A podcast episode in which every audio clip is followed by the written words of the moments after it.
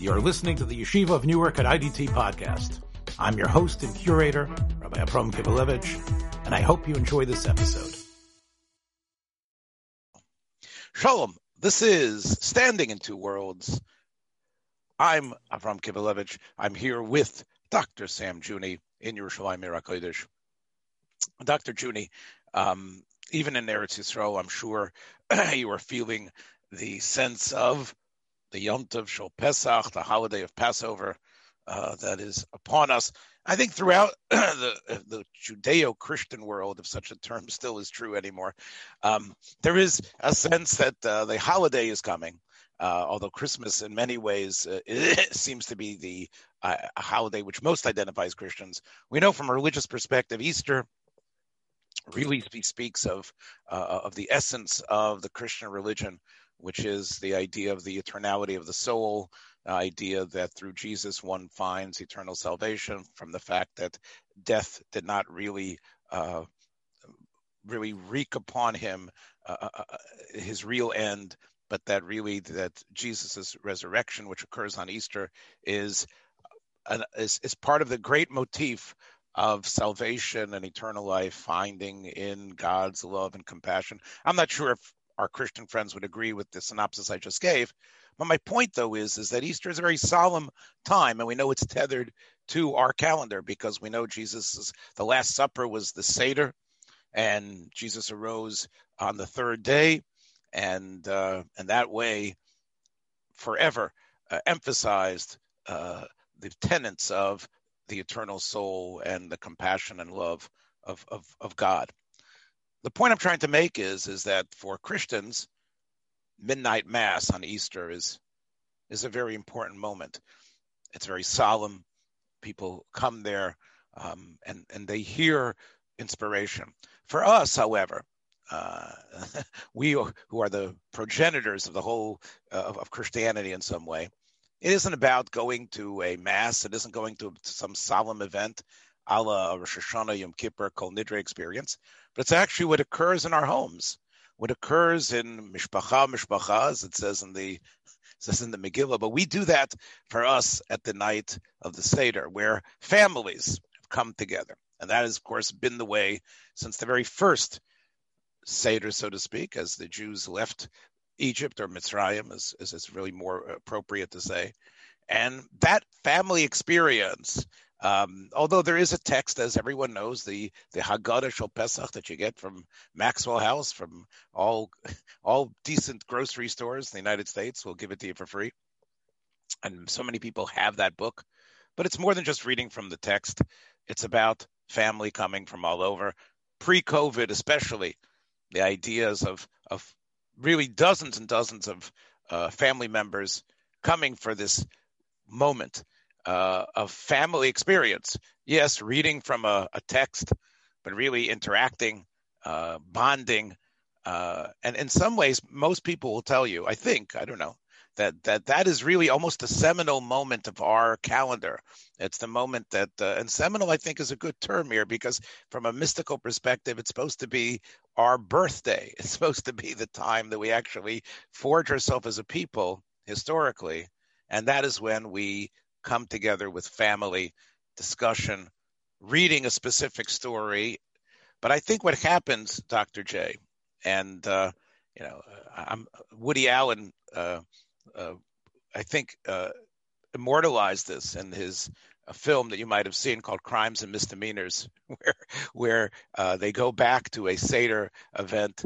Um, all different stripes of family come together, and the family drama the family motif is really set uh, at the night of the Seder. There's a, a, description of what you are, the story of the Jews leaving Egypt, to the Jews and what they're about, but there's also what this family is about. And you know, I, I think that um, this event is it might not be unique to us, but I know both of us have shared in it. And I'd like to get your perspective about the positivity of having this this event where this is the family legacy. This is what you need to know. And I'm going to add one little point here, and I know that you can talk about this at length. There has become a tradition, especially in the post Holocaust era, for my father and mother did not do this, but many um, survivors and people who have escaped death and who have been in something like a, a servitude of concentration camps and other things, of ghettos, concentration camps, life on the run, describe to their children on the night of the Seder some of the highlights and elements of what their escape and to actually make not this not only some historical um, fiction in some people's mind, but it turns into something real. And this is where children can hear about how Bubi and Zaidi escaped and how they were able to survive and how they were able to uh, to get through the years of terror and how they were liberated, perhaps. And many have fused that story with the Seder story. And it, it is definitely something I think that needs to be remarked up from a sociological perspective. But I want to get your input, Dr. Juni. From a psychological perspective, if you see all of this, what I've just described here for the last couple of minutes, as something positive, healthy, and, and, and describe it, if you will, from in terms of the tellers and in terms of the listeners, in terms of the people who are giving it over, and let's say the the children in some way who are hearing about it. Okay, that's your Seder plate. I've put all the pieces there for you. Please, Tate, ich will fragen dir. ich frage dir jetzt. Ich bete. Gib mir Terizim jetzt. And for mir after Kashas. Well, well. Let me just say, I often say this to people who are um, bright um, challengers that your questions sometimes are much better than the, any answer I'll give you. So okay. we'll take advisement. Okay. All right. Let, let me roll with this a little. So um, let me start first with, with the idea of identity. Um, when you identify with something larger than yourself, let's talk about a group identity or a cultural identity uh, or even a family identity. Um, it's something artificial, right? Because you feel yourself, you yourself are a psychological unit. You and other people are not really a unit. It's um, shall we say, a unit of convention or a unit of uh, convenience or something that's being made up for political or whatever reasons. Uh, family is a political unit, of course. It's uh, originally based on um, economics, like getting together. People are efficient. It's almost like a confederation of individuals who get together. So the way um, um, and, and again, I am not implying that this is artificial in the sense that it's not um, pre-programmed. You know, the idea about the Lotova Adam Lovado probably defines a, a, the psychological nature of people, but it's it's not a physically uh, intuitive phenomenon that people group together. So it's, it's, psychological, sociological, whatever you want to call it. So there are some uh, uh basic ingredients to a group identity, and if I have to break them down, I would say it's based on beliefs, it's based on rituals of behavior, and it's based on narratives. In other words, um, people stay together because they are distinct. They, they, they, they do things differently. They think differently. Some people will say they look differently. I'm not about to do that. I would say that's part of rituals where you kind of dress up or you identify, you put on certain kinds of clothing, certain kinds of uniforms. So let's leave the beliefs alone and then stick to narratives. In other words, every group has a group narrative, it's perhaps related to beliefs some, and some of it is related to rituals like we do this. This is what we do every year when the when when the uh, at solstice. This is what we do it every year at springtime or at fall time. Um, but um, part of what we do is also a narrative. A narrative is a way of it's words. You say things, you sing some things if you're part of certain religions, especially. Uh, well, some religions have singing, um, um, chanting as part of rituals, but it also involves a certain perspective of things.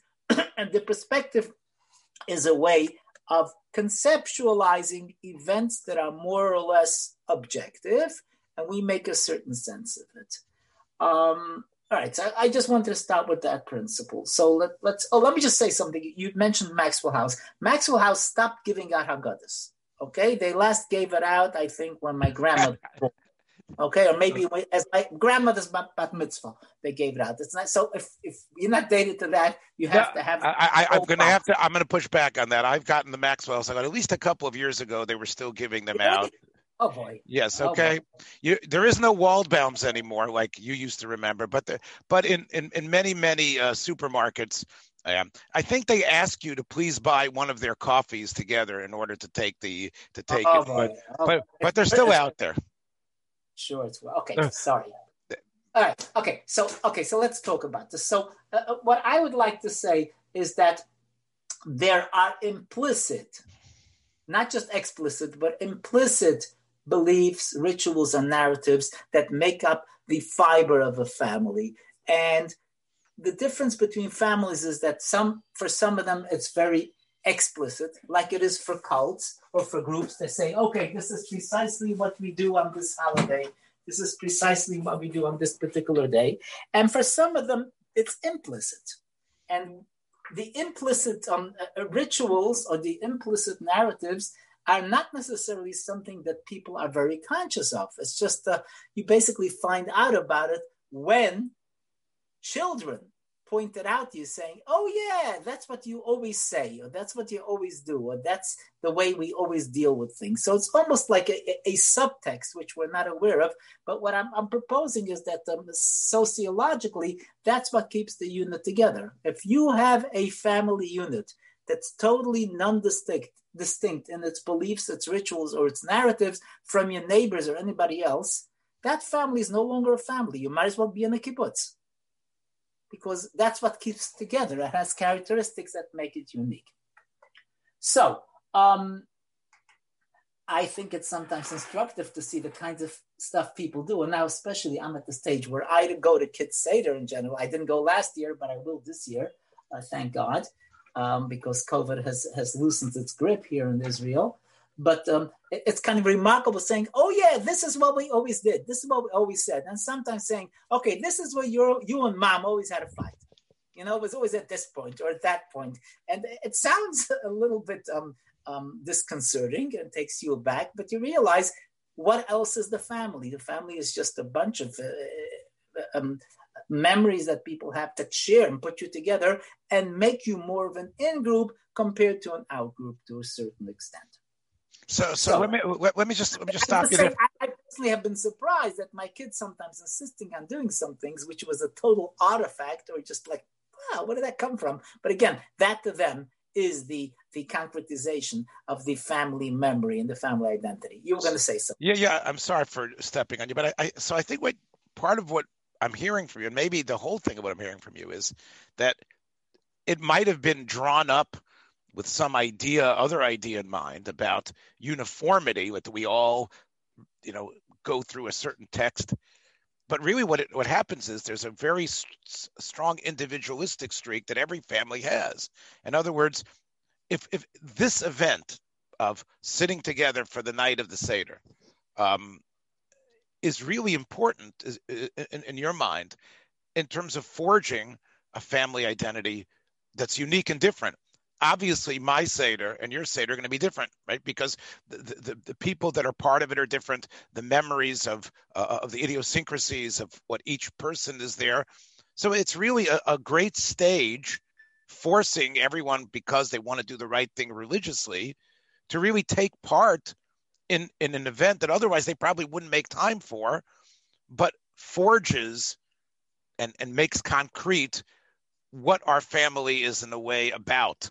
Um, and, and, and, therefore, it's it's really like we say when I, I, the, the what like the the schmooze that I said starting off our talk, it really is something very distinct from our Christian brothers, right? I mean, they might have maybe they have Thanksgiving or some other time to do that, but we have actually you know entrenched in our religion a time for family solidarity and family identity, which you think is a very positive thing, correct? You think it's very positive. Yes, yeah, yeah. I just want to make it clear. I don't think that this is intentional in terms of the way our culture or, or, or, or religious um, uh, uh, minhagim or rituals evolve, but that's definitely the function it serves from a family psychological perspective. Without that, there would be no family identity. And I'm sure you talk about the Christian, I don't know that so well, but I can tell you in terms of Muslim rituals or whatever, there are times of year and there are ways of doing things that, again, are intended. I shouldn't say intended, I, I have the sociological function of defining subgroups, clans, uh, uh, religious nationalities, even based on the kinds of stuff that they do and the way they put their spin on reality. And the main function, I would say, function, uh, the main benefit for it is that you have a cohesive family identification, which people need. People need something more than saying, I'm an individual, and after that, as soon as that stops, I'm the same as everybody else. Oh, okay? I'm, I, I'm going to just push back a minute there and say, for a minute and say, I think that was might have, I think that was part of God's plan. You know, from my religious perspective, I think that God understood that by setting up a system that is family based, as opposed to, you know, we all gather at the temple, like on Yom Kippur, as it was in the Bible and the Torah, uh, the idea that this was a, you know, the sacrificial uh, Paschal lamb was you know a huge thing for everybody to take part and to eat together um, eating, and you've done a lot of studies, of course, about how people bond and and, and assert themselves during that, that physical experience of eating. It, it, it is really, I think, part of God's plan to really um, inventively tie discussion and eating together, right? You know, it, you know, it isn't it isn't so. It's just about okay, let's talk first and then eat. We actually talk. Sure to set up the eat. The eat is part of the talk. It's almost a, a perfect uh, way to sort of like to throw everything. Like not only do you have the sensory perceptions of speech and, and, and, announcements, but you also have the spilling of the gravy and the past the uh, past the gribelach, whatever it is. All of that really coalesces in a child's mind uh, in ways that a, a speech or an event or a dance doesn't do.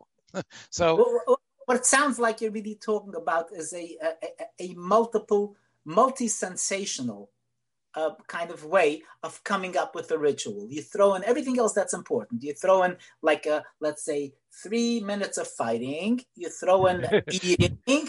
You throw in uh, you know uh, color, spelling, sounds, maybe singing. Yeah, sure. But again, I don't know God, what what God is intending to do. Okay, here, but I well, know that it. That I, will leave that to you. But I just do know yeah. that the function of coalescing into a uh, narrative, which includes ritual, includes eating, if you wish, includes emotionality, that all serves to come up with an identity that would not otherwise be there for the family. Right, right. and I'm going to actually take it one step further. You know, there are uh, a number, and I've heard this from people who talk about family get togethers more than once a year. I think there's something healthy, you tell me if I'm wrong, about limiting it to like a once a year time uh, you know, to do it more than once a year of you know everybody coming together, it, it, it, it's an imposition. But it also allows the fact that it goes from year to year allows a certain perspective. Oh, look how Yankel has grown in the last year. Oh, remember last year he could he couldn't say the fourth kasha. Oh, now look what's happening. So it, it really the distance. it's it's it's it's a it's not ten years. It's not like 20 years since we've been together it's it, it's enough of a time just like many of us today it's almost coming out of the yazoo. Look where we are a year ago into covid a year ago into covid. And it, it's a really nice perch to be able to remember last year and to and to really think about the changes when you see people. I, I, I think it's a healthy distance. What do you what do you say dr j? Is would you agree Sounds great. It sounds great. I already know you. I know you what that means. Sounds great. I know that's what I'm saying. That's code for Narishkeit. no, no, no, no, no. Listen to me. There's no question that that is a function that's used as a way of marking time. I just I'm saying sounds great because I don't want to step on your toes as the in-house theologian.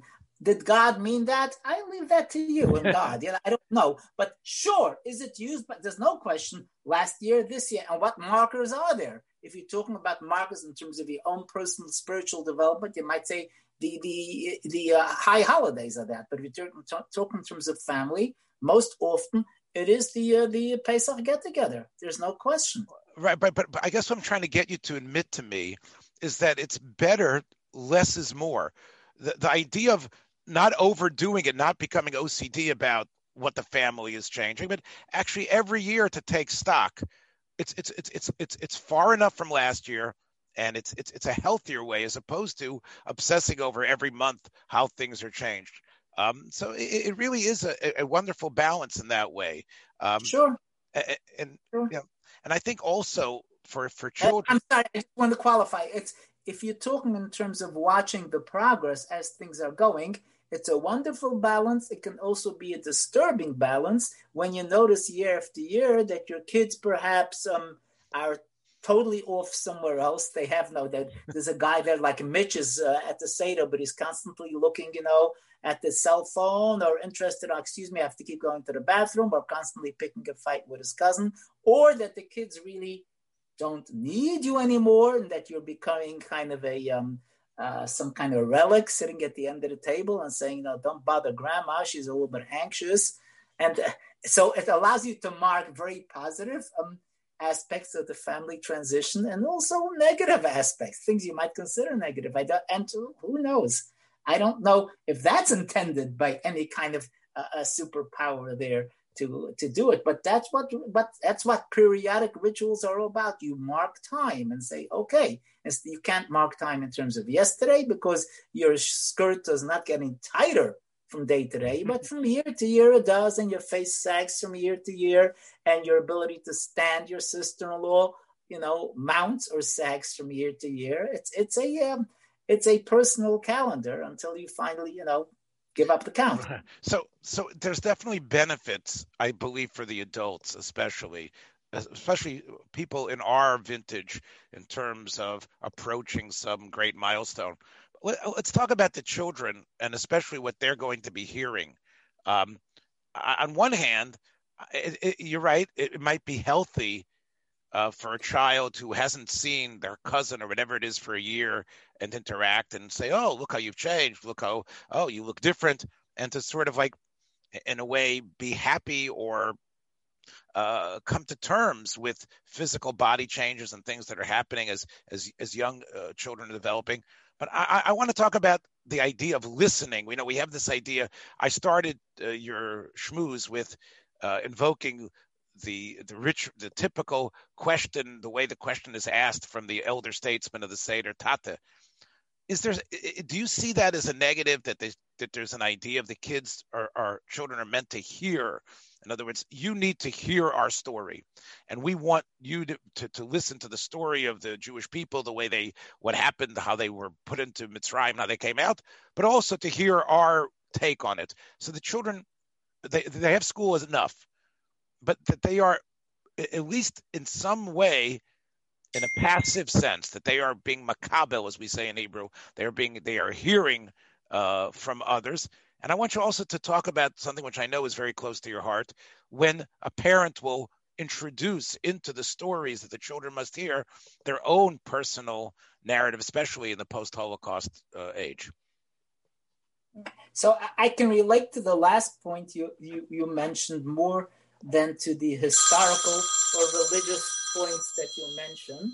Um, so let me do that instead of um, you know dancing around things that I don't know too much about. Let me dance on, on something that I know well about.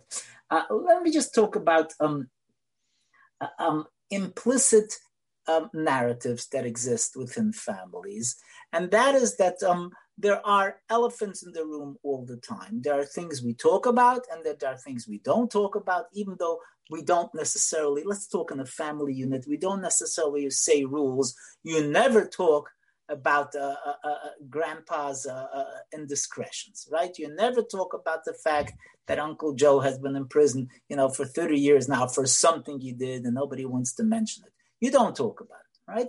And then there are certain things that happened that perhaps you haven't talked about yet, or you think other people didn't notice or the kids didn't notice other people notice everything kids notice everything everybody knows everything the question is knowing and coming up with a narrative of it. So there are family narratives. Let me talk about the Holocaust specifically for those families who still have a parent around there, and because I feel that, um, in fact, the second generation um, um, survivors, so to speak, have inherited a legacy and a narrative which is pretty painful on their own.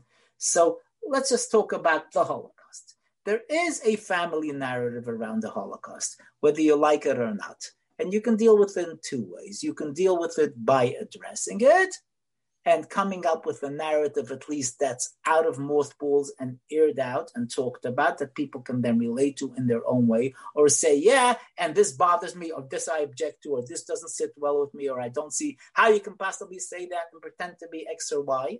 That's a, a. and secondly about an explicit narrative. You say this i don't think it's so i don't think it's true. Like for instance many family narratives are bound up inextricably with misfacts or distortions, things that are just not there. I mean, I uh, remember meeting somebody who was actually a capo, which is somebody who was a Jewish enforcer in concentration camp and did atrocities, and their family had a very nice narrative of who that was and what he was like, and that's fine in terms of family family um, connectedness and family uh, uh um, inertia, it's very important for them to have that. So, in, in a sense, I'm saying narrative these days is a word, a sociological word in PC terms, which means that we construct narratives based on some kind of other need rather than narratives being an accurate reflection of truth. If there was truth, then there is no, there's only one narrative. But in eras of relativity and eras of uh, writing your own um, a, a life thread, there are many narratives. So, and that's and it's these alternate narratives that allow us to have family identity. Again, you know, as Freud would say, if everybody was exactly the same and thought the same and felt the same and looked the same, then everybody is the same. There's not no identity at all. The only thing that makes identity are differences. And what great thing to pick on when you have like history or memories. You make up your own kind of history or your own memories as a way of soothing it. So, that being said, outside of the ritualistic um, reasons why people get together, the, the, the, the, religious, ritualistic people, why people get together on Pesach, I think it's a great time to build, cement family narratives, and also bring these narratives out from the implicit to the explicit. Because when they are implicit, inevitably there will be some features in there that will be surprising to the supposed gatekeepers of the narrative, saying, "Wow, that's the way you look at it," or whatever. So I, I like I, I kick myself always for not having had the the um, the guts really to um, talk through with my parents some aspects of their own perception of the narrative, which they were willing to share. Some things they would not have been willing to share. Some I explicitly hit my head against the wall many times. And I would say the most genuine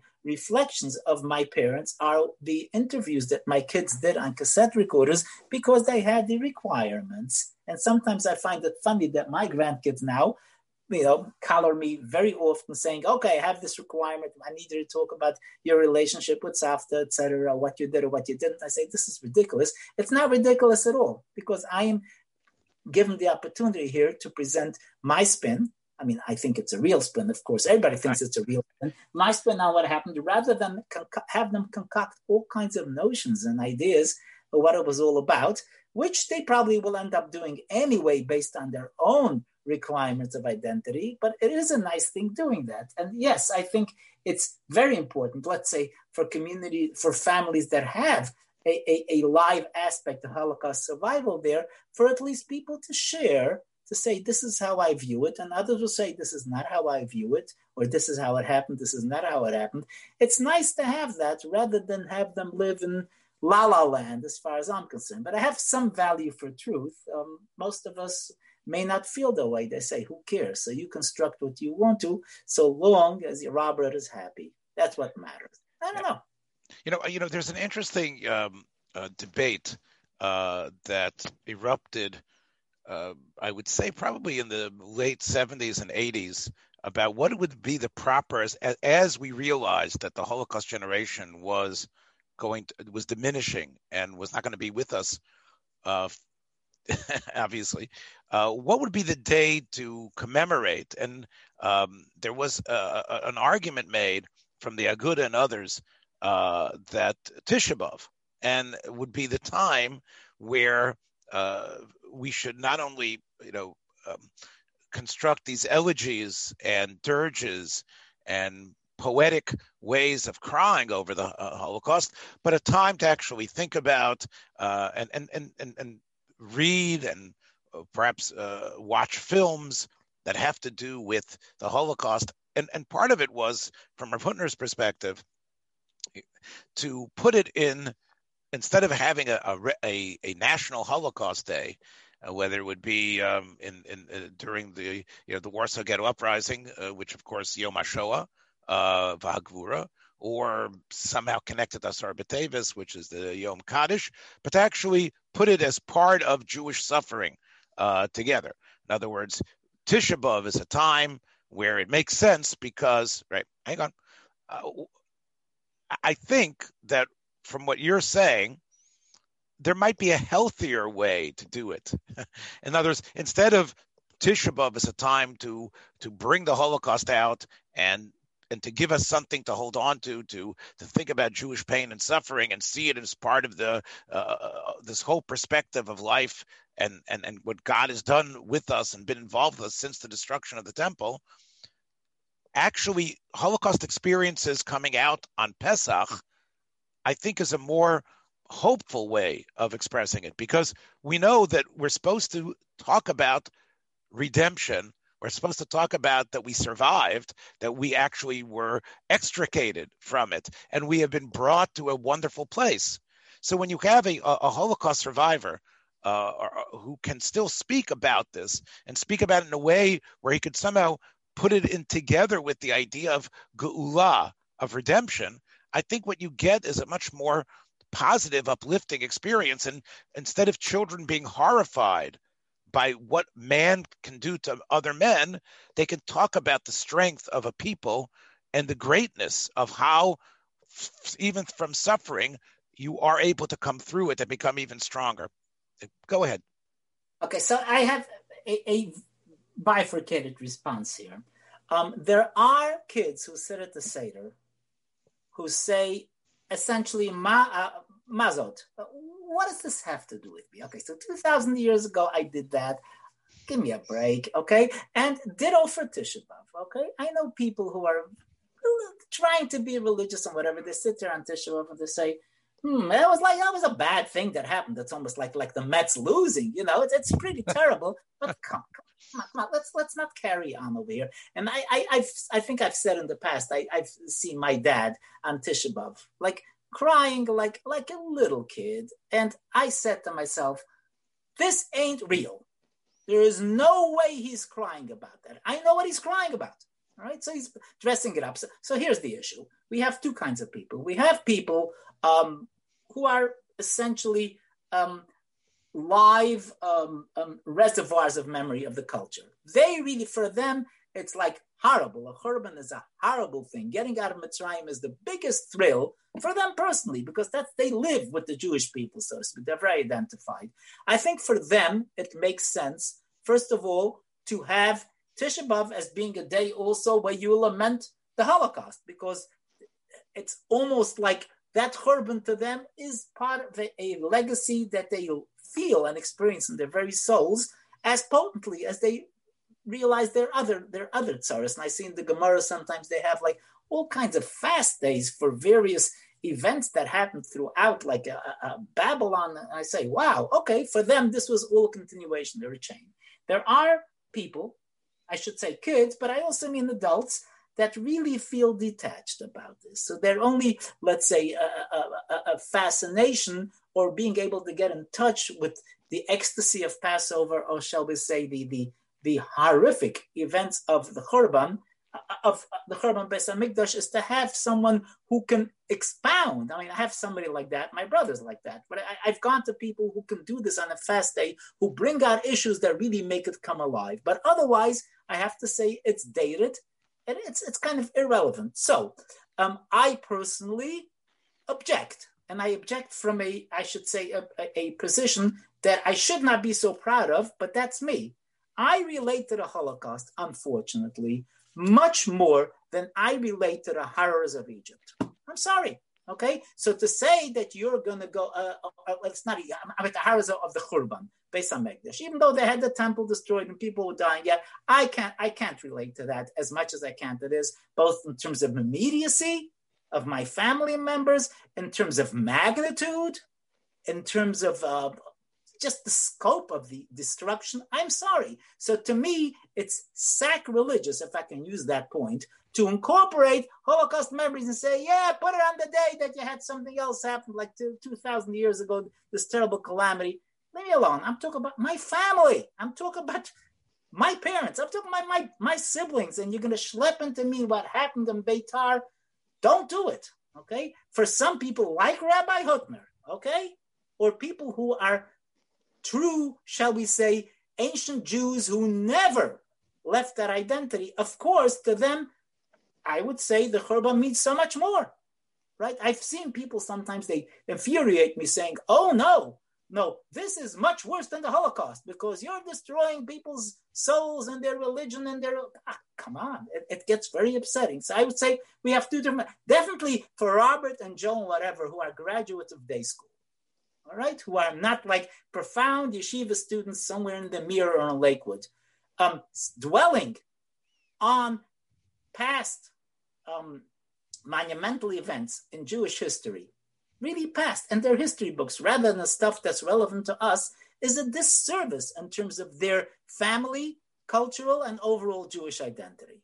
And to others, of course. I, am sorry, I should mention in terms of the sage, Rabbi Soloveitchik was also very fond of saying, don't do it Yom HaShoah. Make it part of some other um, uh, Tisha B'Av. I think he actually used to say Tisha B'Av in Shir. Yeah, I understand him because he lived that. That was real for him when he described the way um, in his family, especially his father and his grandfather, the way they would uh, do the uh, um, the services on Yom Kippur. It sounded like they were there. They felt they were back in in Yerushalayim doing whatever it was. So for them, it makes sense. But for me, um, me personally, I consider an insult I mean, you're schlepping in that. Why don't you take something and talk talk about the Holocaust? Darn it! Don't talk about it. How it's also part of what happened in Mitzrayim, and how oh boy, like Arami, like a uh, Lavan is worse than Paro. Come on, no. I think Hitler is worse than Paro. And Paro is worse than Lavan, the way, the way I see things, right? These are killers, maniacs. Lavan was interested in messing around with his the son-in-law who was like this new guy who was here to take away his sheep. And he had a different religion too. That was not Lavan's point. Lavan was a bum, right? Uh. and talk about bums. Paro was the worst bum, and Hitler is the master bum. Okay, I'm not saying this as a theologian. I'm saying this as a person, and I'm sharing my feelings. And I will be willing to bet my hat that there are other people out there. Some of them are officially out there like that, and some of them are out there living in the closet. So I say to those people in the closet, "How you doing? Come out." I, I think what you just the rant that you just engaged in, I think is is a wonderful evidence to how efficient it is to actually put these things together.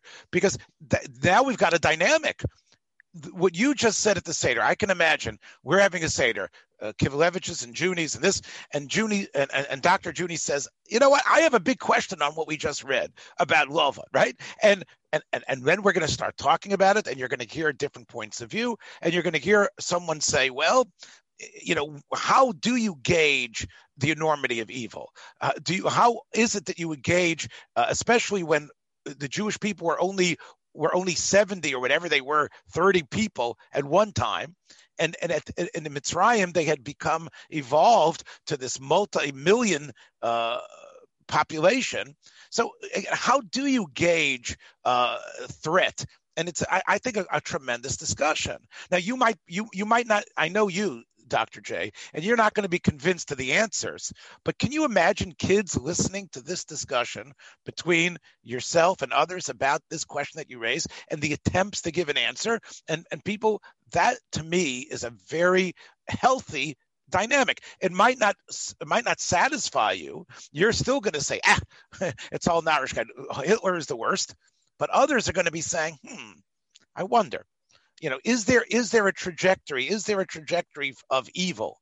Is there something that sort of bonds us historically? Look, Rav Hutner and, and Rav Soloveitchik, I'm not saying that they were correct. In fact, I was actually arguing against them because I felt that the Holocaust is so enormous that it, it, it will basically, as you called it, the elephant in the room, it's Godzilla smashing Bambi. In other words, if Tisha B'av becomes Holocaust Day, at least I don't know. There's still so much that we have in terms of film, in terms of description, in terms of evidence.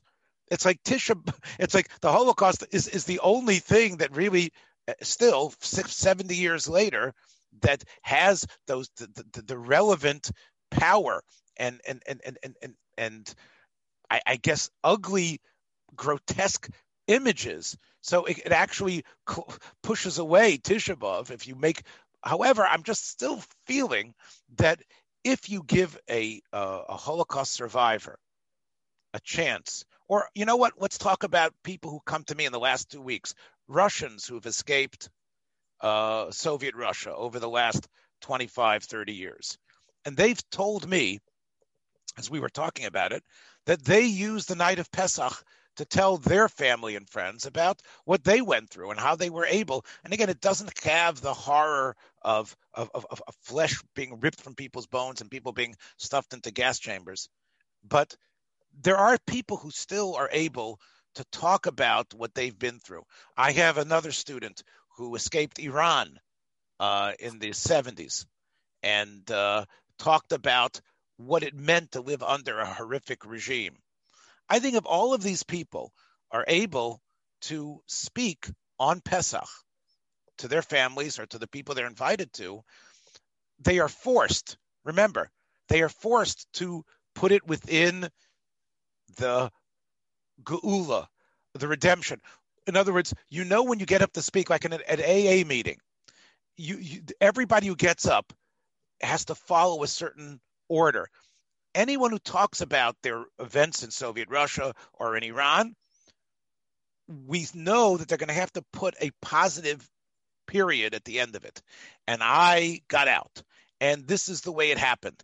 And I think that's isn't that a comforting message to hear as opposed to uh, you know you you read about the holocaust and you can't make sense of it it's it's it's it's completely beyond seichel in some way you can't understand how human beings can act this way and if you try to come up with a rationale of what it's about you end up wallowing in, in, in a terrible terrible a terrible place whereas if in the night of the seder it gets 10 15 minutes whatever it is you know it's going to end up with a bow around it. It might be a little bit too neat for your from from where you're coming from, but it, it at least is encouraging that humanity can push forward and, and and people who have been through hell can actually get out of hell.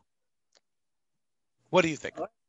I think what you're saying is very powerful. I just want to introduce one notion, and that's the uh, number of people at the Seder, the kids and the adults who are thinking, when do we eat?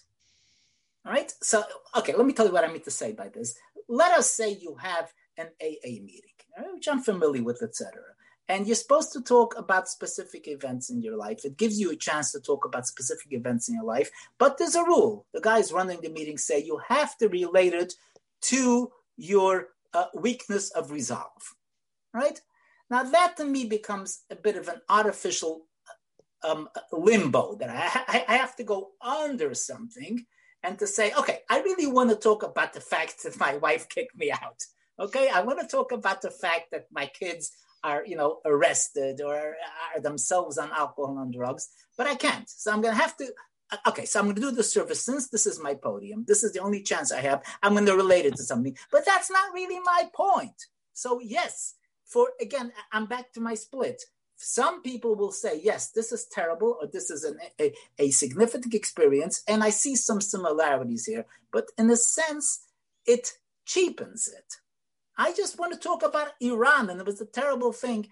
Why do I have to relate it to what happened to Jews 2,000 years ago? I, I don't want to do that.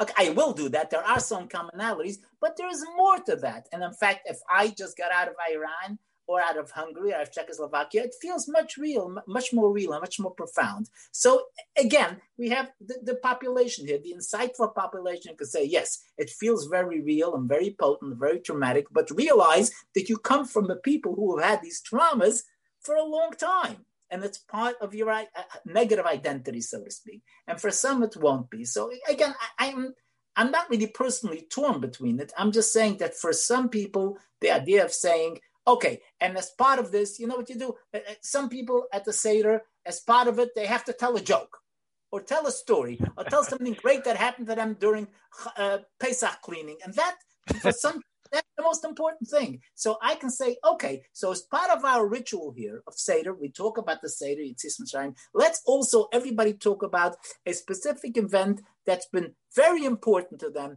in their lives, or this year for little kids, or in their lives. Let's talk about it. No, you didn't get the bike. Okay, you lost the spelling bee. For some of them, that's important and may seem uh, uh, kind of uh, like a, a downer to mention that at the Seder, but that to many people will then mean this is a time of soul searching. This is the time when I have a real personal truth that I can uh, uh, uh talk about. And for many of us, the Holocaust would would feature very high up there. But again, I have to say that I would love to be at the kind of Seder that you described because it sounds like a very um very spiritual and very touching the soul. So yeah, that's it's it's attractive.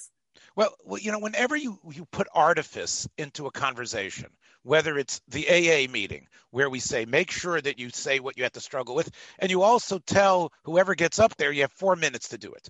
All right, and and we're going to cut you off in four minutes even let's say what we're doing right now, Dr. J, we're having a podcast and we know that we can, we're not going to just schmooze forever. We know that it's going to be me asking a question, you answering, you're going to indicate to me whenever you, whenever you force and, and, and, and actually groove a structure onto uh, something, uh, you're right. You definitely cut off many aspects of it, but you also, in a way, allow it to have uh, uh, something that could actually be listened to, right? If me and you would just, for example, we're very good friends. I could call you and we could talk for four hours about all our uh, memories and things that we remember about, and we could go me inyan inyan because I'm going to remind you about something about your brother Menachem, and you're going to remind me about something that has to do with your your daughter Shalamis, and we're just going to go and talk and talk. It, it's really just unfettered, and you're right. Somebody who was who was, who was analyzing both of us would say, "Hmm, I really see a lot about both of them through this conversation." However, if we say you've got to do it in 40 minutes, an hour tops, and it's got to be a back and forth discussion, so that artificial uh, borders that we put on it actually allows people to hmm, I see what I gain from that, and it gets downloads, and people are interested in it. So, so I, I, I, am actually happy with the fact that whether it's God or the rabbis did impose a certain sense. It's got to be finished by midnight, and you have to somehow integrate it within the stories of of what mm-hmm. occurred. So, so I think that artifice, although you're correct, in some ways, there's going to be the cynic who's going to say, "Come on, okay, you know this this has to don't try to don't try to cheapen my life and connect it uh, to what happened uh, with Paro." I think others, especially the the people who are the listeners, are going to be able to absorb it and are going to be able to take because uh, it's become encapsulated in a way that it can actually live from year to year. Okay, that was just my point there. I don't know if uh, you're you're making sense. You're making sense. I, you know what, compliments from you are always uh, very appreciated because I know you are the farthest person from throwing out phony platitudes. That is definitely something which I know is not. In fact, you do it sometimes, and I can tell. I don't need to see your face to know when it's coming. It has a certain a certain power from it. Well, Dr. J, you know, I do. I, uh, just let's just be personal for a minute. Uh, are you going to have a larger seder this year? Is going to be uh, the whole family? What's what's going to be like? No, well, it's going to be the whole fam, the, the, whole immediate family that's in Israel. Thank God we didn't come to that decision until a little bit less than two weeks ago when we read the latest um, research paper. I mean, the, the real question was uh, the um, variants. At least in, in, Israel right now, they're feeling fairly confident that the um, immunizations that we've taken will protect us from the standard um, COVID 19s. There were some serious questions. One of them is not, it's not resolved yet whether you can uh, infect people with COVID, even though you're immunized. That is not resolved, although my reading of the papers, I did read a lot of the papers, is that it does protect other people as well. In other words, but, but uh, they're not willing to say that yet. But uh, up to about a week and a half ago, they were not willing to say that there's a very high likelihood that the um, standard immunizations will protect you from the variants that are out, especially the two new variants. And as of one and a half weeks ago, I decided that it does. So I went swimming today for the first time in a very long time because I felt I was protected even from the variants that are coming in. So yes, we are going to have a joint set, and it was, it was pathetic. Last year was terrible. We were here alone. That's terrible, and we have um, and three kids and a number of grandkids living not far away, and we couldn't do it. And this year we will get together. Although, of course, you know I I miss the kids back in the United States, and I would have seen them a couple of times already since this mess began. So that's um, bittersweet. I, I, I, just want to say, oh, this is not a medical show; it's more a psychological show or whatever sociological show. My doctor, I spoke with yesterday at length about it, and he he feels that. I don't know if it's hubris on the part of some uh, uh epidemiologists, but he feels the percentages are so small, and he really believes that the that the it's almost a way of of people you know sort of like uh, chest thumping and saying, "Oh, there's still a problem." Really, most uh, logical medical people will tell you the chances are very small, and it's probably not to the point that that that that really there should be a much greater opening out. That's what my doctor said. Well, well, the, point is that in in these scientific, and I, I can identify as a researcher, you don't want to say something that you don't know you can project based on the way the data is going. They really don't know that yet, but just based on, first of all, the, the biology of how the uh, this particular um, immunization works. I'm not talking about AstraZeneca, but the others. And also based on the way the numbers have been going, we can project it. And I was willing to to accept that projection, but you can't say for sure what it is. I mean, medically, you have to, I mean, scientifically, you have to do a real controlled uh, trial, which hasn't. Yes, of course. Okay, so let's not let's not get. But I'm very happy for you as far as that goes, and I think Thank that. Uh, um, I hope. You, I mean, you'll do the same, obviously. So that's good. Well, we're I, I, think with us, uh, just uh, I know the listeners are probably not that interested, but as you know, there's a big difference between you and me in terms of being in Israel and being in the United States. In in in, in the United States, we have two Sedarim, so we yes. actually have a too much. Yes. I think I think in, in, in light of what we've been talking about, probably doing it for two nights is probably too intense for any family. That's that's something I'm sure that if it would have happened nowadays, there's no way they would have said you don't do two seders because that's as painful as two Yom Kippurs. None of that.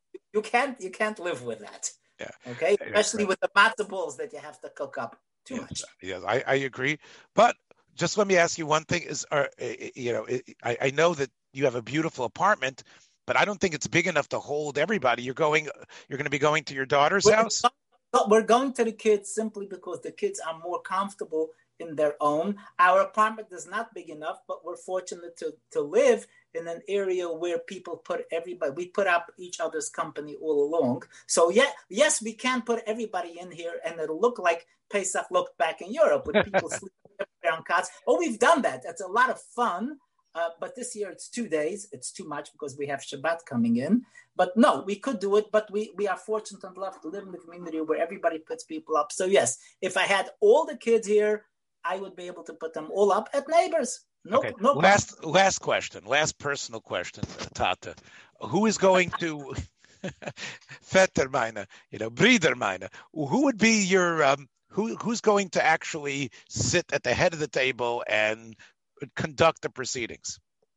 Not I. and I've done that for, I mean, ever since we started going to kids, it's not I. And again, as I said before, this is part of marking your um, progress um, through the sojourn here on, on earth that you watch as well, sometimes proudly and sometimes disappointedly, as you um, are no longer the uh, tone setter which is fine. Well, think of it this way: you start for most people at least, you start as being part of a family where you definitely are not the tone setter. And then, oh, unfortunately, as those people disappear from your life, you become the tone setter. And then you start um, giving that up as well. So it is a, a time for reflection, for watching time passing by and looking for the sands passing through your fingers.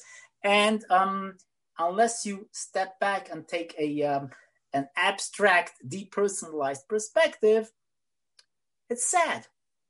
You're well, happy for the way your kids are progressing and basically uh, getting to the point where they are starting their own traditions and taking some of yours and getting rid of them, just as we did to those that we were bequeathed unto us. But yeah, it tells you something about yourself. And then if you're not willing to see your life as um, not being characterized with you being a central figure, you're in trouble. I, well, I think as this little conversation or long conversation we've had today indicates that although you might be sitting on the sidelines, whoever's running the Seder better be careful because the shark. Oh, no, no, is, watch out because the shark is in the water. The shark okay. is in the water, and Doctor and shark is in the, in the faces of all the kids sitting around. Doctor J will definitely be out there to needle whoever is running this Junie Seder uh, or our Seder and, and be able to throw in uh, the type of questions that are going to really demand some real thoughtful answers. That's it, my friends. Have a wonderful Passover and Pesach and our to our Christian friends. I hope we didn't dis, do a disservice to the importance of, of, of the events of, of Easter that are coming for you. Take care, Dr. J. I know we'll be in touch. Bye bye. Thanks for joining us for another episode from the Yeshiva of Newark at IDT Podcast. Be sure to subscribe on your favorite podcast app so you don't miss a single episode.